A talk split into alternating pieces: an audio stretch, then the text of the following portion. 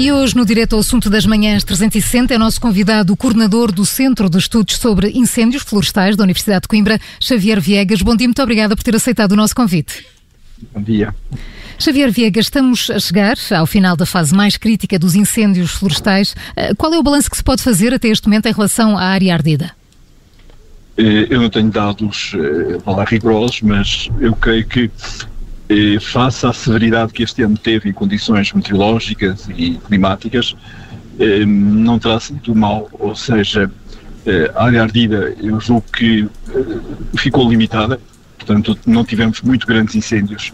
Infelizmente aquele que está ainda a lavrar em Proença Nova será o maior incêndio deste ano, portanto vai estragar lá um pouco a estatística, mas eh, face, como digo, à gravidade das condições que tivemos, foi possível também, felizmente, eh, não haver muitas ocorrências simultâneas, as forças de combate intervirem e, controlarem os incêndios, portanto, não com áreas muito, muito grandes. Uh, A professora Xavier Viegas estava a falar precisamente do incêndio de Proença Nova. Começou no domingo à tarde, ainda uh, falta, última atualização falta uh, ainda uh, em 10% da área para, para ser considerada controlada. O que, o que é que pode explicar que um, incêndio, que, que um incêndio se arraste por tanto tempo, ouvindo nós as autoridades praticamente todos os dias a dizer que aquela madrugada poderá ser decisiva e o incêndio, e o incêndio poderá ficar controlado? O que é que pode atrasar tanto um, é, é essa fase final uh, do combate a um fogo? Pois, eh, se me permite, eu olhava, digamos, um pouco para o conjunto do, deste ano. Uh, tivemos várias situações dessas e o que ocorreu foi realmente tivemos períodos muito prolongados de temperaturas altas, muito baixa umidade, sem chuva, o que fez com que a umidade dos combustíveis, de uma forma geral, fosse muito baixa. Eh, foi talvez nesse aspecto um dos piores anos que tivemos eh, observação nos últimos 5, 10 anos. E, portanto, qualquer ocorrência eh, facilmente, digamos, tem uma propagação muito rápida e intensa, portanto, com muita energia que se liberta. E isso foi o que aconteceu também neste incêndio de Proença, em que é uma zona que tem muita floresta, neste caso, sobretudo pinhal, e um relevo, uma topografia muito complicada. Ora bem, quando há essa vegetação, há essas condições eh, de secura, eh, não é preciso que haja, digamos, sequer muito vento, e até houve, em alguns períodos do incêndio, para que ele se propague de uma forma que é muito difícil de controlar. Portanto, eh, como se viu logo no início do incêndio, ele começou com uma situação de eh, insegurança, portanto, em que houve bombeiros que foram feridos, o que deu logo uma indicação de como este incêndio depois eh, viria a progredir. Eh, portanto, a combinação perfeita eh, e também eh, essa, eh, essa falha que é quando não há um ataque inicial eficiente, depois o risco eh, do incêndio se prolongar por mais dias é maior naturalmente. Portanto, quando um incêndio não é controlado de, nas primeiras, enfim, na primeira intervenção, nos primeiros 20 minutos, meia hora, eh, cada vez se vai tornando maior e, em terrenos como este, eh, que, em que este incêndio está a propagar, eh, torna-se extremamente difícil, sem colocar em risco a segurança das pessoas, e essa, obviamente essa tem que estar em primeiro lugar controlar. Ora bem, o facto das autoridades dizerem que esperam ter o fogo controlado durante a noite, durante a madrugada, é, é compreensível, é natural, até porque, de um modo geral, eh, de noite as temperaturas são mais, eh, mais baixas, eh, porventura pode haver um pouco mais de umidade, coisa que nem sempre ocorreu, e portanto há mais alguma esperança de que o fogo possa ser contido. Uhum. Mas quando estamos a falar de incêndios tão grandes, pronto, com perímetros que têm dezenas de quilómetros, torna-se extremamente difícil estar a, a, vigiar em cada ponto e mesmo durante o dia com bastantes recursos, até com meios aéreos, é bem possível que haja reativações e, portanto, que o incêndio recomece precisamente em locais ainda mais difíceis, porque são aqueles onde é mais eh, difícil estar e, chegar eh, com meios terrestres para o controlar. O acesso fica mais difícil. Eh, Xavier Viegas, depois da, da, tragédia de 2017 em Pedrógão e também na, na região centro, eh, foram anunciadas muitas coisas, como é evidente, foram feitas algumas mudanças também. Já podemos notar este ano, nomeadamente, eh, se algumas dessas alterações já estão a ter resultados no terreno, nomeadamente na, na, nos incêndios que vão aparecendo ou na forma como são combatidos e controlados? Eh, eu diria que sim, ou seja, eh, tem-se vindo a notar ao longo destes anos uma melhoria na organização e na articulação das várias entidades. Isso já vinha a acontecer até um pouco antes de 2017, mas após 2017 as coisas têm-se acentuado, sobretudo nesta vertente balada do combate, em que cada vez estão a ser envolvidas mais forças, tem havido algum esforço de melhoria de equipamento, de formação e, portanto, as coisas têm estado melhor. Não quer dizer que estejam perfeitas. Agora, o que temos chamado a atenção e continuamos a chamar é no atraso e na falha na componente da prevenção, sobretudo na prevenção estrutural. Uh, Nota-se, digamos, uma maior sensibilidade das pessoas, do modo geral, portanto, a população dos cidadãos em relação ao risco de incêndio.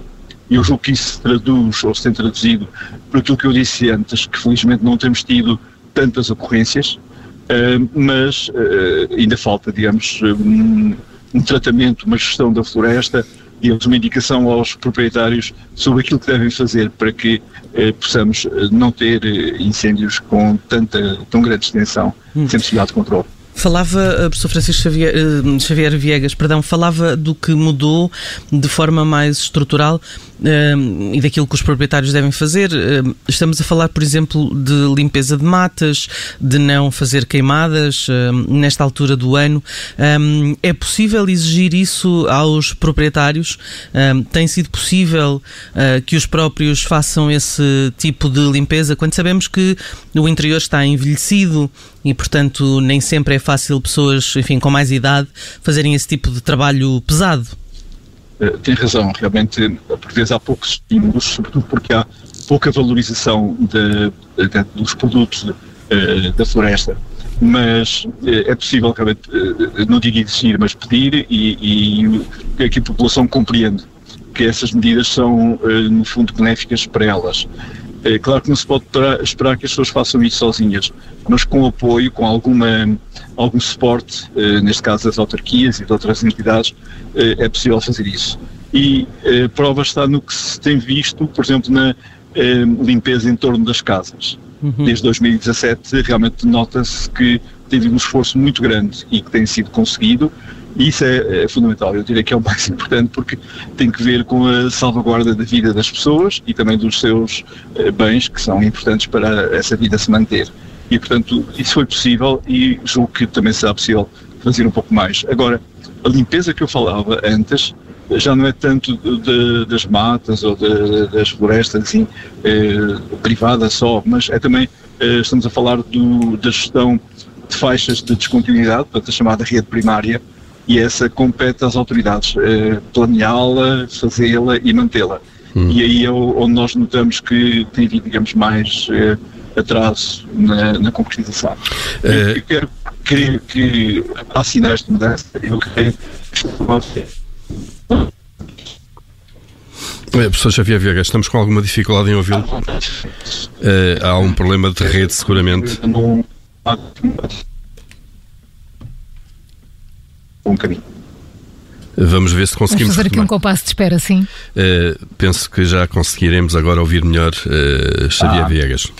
Sim, sim, tivemos aqui uma, uma falha ah, uh, momentânea. Não faz mal, não faz mal. Uh, uh, prosseguindo então na questão estrutural, depois daquele ímpeto inicial que nós tivemos em 2017 e olhando um bocadinho para a cultura do país, nós percebemos como é que são estas coisas, portanto estão na agenda e vão avançando, mas depois podem cair no esquecimento.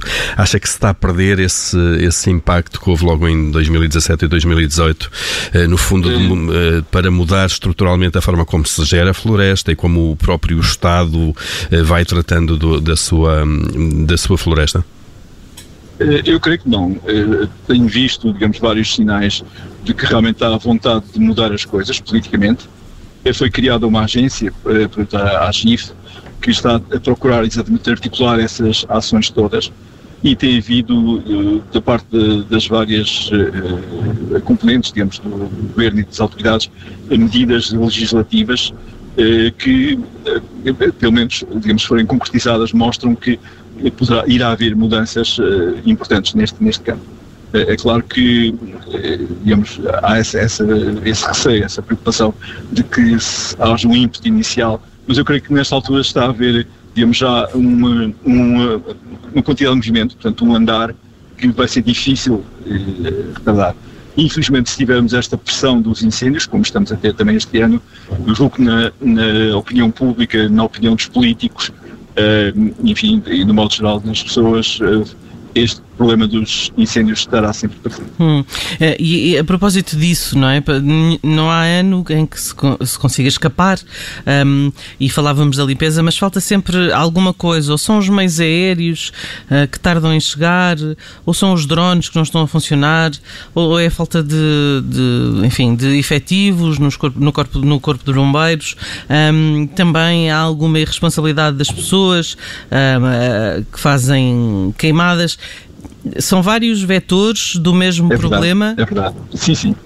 Que é um problema muito complexo e, portanto, há muitas frentes em que, em que lutar. E daí que nós tínhamos muitas entidades eh, que estão a trabalhar eh, no, no problema e é muito importante que estejam articuladas. Mas, para mim, eh, a componente mais importante é, é realmente é a população, são os cidadãos. E há pouco falava das ignições das pessoas fazerem uhum. fogo e pronto, terem descuidos pensarem que não, vão, não vai dar em nada. E fazia uma chamada de atenção para exatamente o que vocês disseram há, uns minutos no boletim meteorológico, em que disseram que vai chover, que está prevista chuva. Ora bem, muitas vezes isso é, é, um risco, porque as pessoas, se ouvem dizer que vai chover, aproveitam para queimar e, e pensam depois virá a chuva, que vai apagar aquilo que fizerem. Mas uh, isso é um risco muito grande porque pode não chover, ou pelo menos pode não chover onde e quando a pessoa uh, desejava. E no passado já tivemos situações dessas, em que um simples anúncio que viria lá a chuva uh, levou pessoas, uh, digamos, a, a, fazer queimadas. Eu julgo que deveria ser feito agora um apelo para, nestes dias em que ainda continuamos com o risco de incêndio elevado, não se fazer uso do fogo. Uhum. Particularmente até que venha mesmo uma chuva a sério.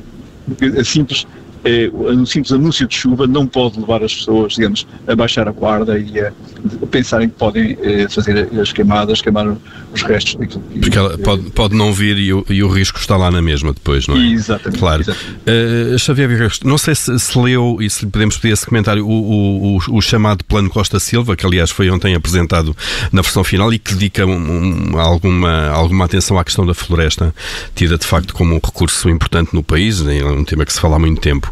Não sei se leu esse, essa parte concreta e se lhe posso pedir um comentário sobre isso. Eh, não conheço em concreto. Não sei, conheço. Em linhas grandes que eh, a floresta é, é digamos, um, digamos, uma área estratégica, como não podia deixar de ser, porque é uma riqueza importante do nosso país e eh, quando trata da floresta se esquece o risco de incêndio florestal e tudo aquilo que ele implica eh, digamos, certamente seria um plano que não estava votado ao sucesso. E, portanto, eu não conhecendo em detalhe, saúdo o facto de ter essa componente e espero, digamos, que seja, eh, digamos, eh, não só eh, lá planeada, mas depois concretizada em ações que sejam eh, traduzidas no melhoria do sistema. Falava numa, numa, eh, numa entrevista há poucos meses uh, que uma forma, uh, lá está, de resolver sistemicamente era uh, fixar as pessoas no interior exatamente para, para que o interior não esteja desertificado e, digamos, de alguma forma, algumas zonas florestais ao abandono. Um, eu presumo que essa fixação passaria por algum tipo de incentivos, já há câmaras que os que o fazem à procura, enfim, de mais habitantes e também de habitantes uh, uh, jovens uh, que possam ter filhos e normalmente, é, é, enfim, é compensada um, é, o, o, nascimento de uma criança. Um, Pergunto-lhe se já ponderou outras soluções para, enfim, nivelar o país e, e, que deixem só a faixa litoral um, e caminhem para, para o interior. Eh, pois, realmente essas que referiu, eu mantenho-as. Eu creio que antes disso há que criar condições para as pessoas que vivem já lá, eh, que já vivem no interior, que tenham eh, boas condições de vida e tenham, enfim, vontade de lá estar, portanto, porque lhes sejam criadas condições de segurança, de acesso a recursos, de modo equivalente ao que têm as pessoas das grandes urbes. Isso hoje em dia é muito, é muito fácil de conseguir com, o, com as boas comunicações que o país já tem. Agora, o que é importante que haja, eh, enfim, talvez uma, distribuição mais equitativa de, de recursos e de, e de, meios. Quanto a atrair mais pessoas uh, pronto, tudo o que sejam essas medidas eh, para mim são importantes, mas eh, devia-se começar por criar boas condições para os que já lá estão.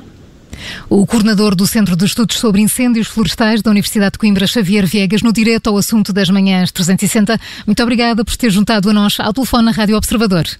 Muito obrigado. Um bom dia, obrigada. Bom dia.